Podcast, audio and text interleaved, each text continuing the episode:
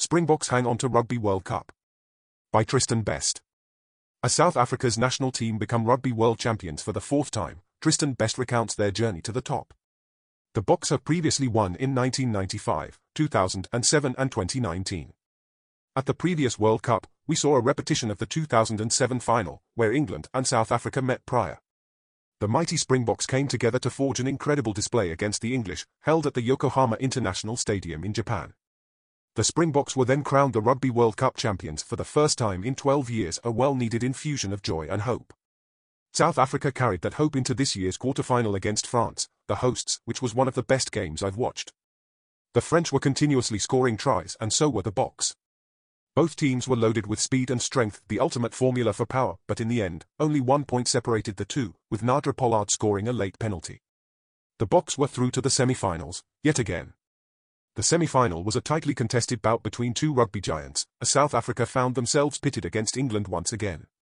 The game's first points were awarded to England with Owen Farrell scoring two penalties, South Africa falling six points behind the English, who are the only team from the Northern Hemisphere to win the Rugby World Cup.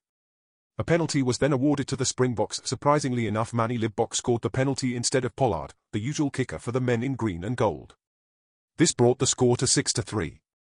A penalty was then given away by Siya Kolisi, our captain, which was then converted by Owen Farrell again, making the score 9-3.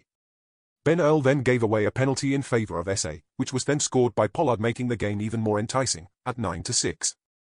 A few minutes later Steph du Toit committed a foul, giving the English Lions an opportunity to extend the lead to 12-6.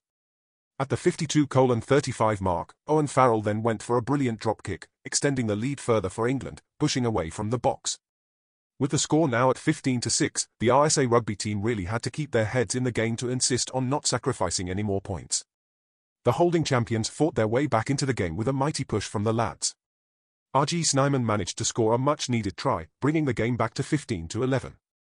The kicker Pollard then brought the teams closer, closing the gap to only two points, still in England's favour. Ellis Genge then gave away a foul for England, against the growing pressure, which was followed by an equalising shot from South Africa's number 10, Pollard again. What a kicker I must say, phenomenal technique. With the score now at 16 to 15, to the South Africans, the team shielded the poles and backlines with the utmost care. The lads were then sent to face their biggest rivals in the final, New Zealand's renowned rugby team, the All Blacks. It was them in the way of a glorious back-to-back -back championship.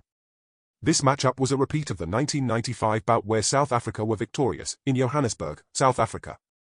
The Boks wished to proceed as they did nearly 30 years ago, and after a tense game, the Rainbow Nation succeeded in securing a victory once again.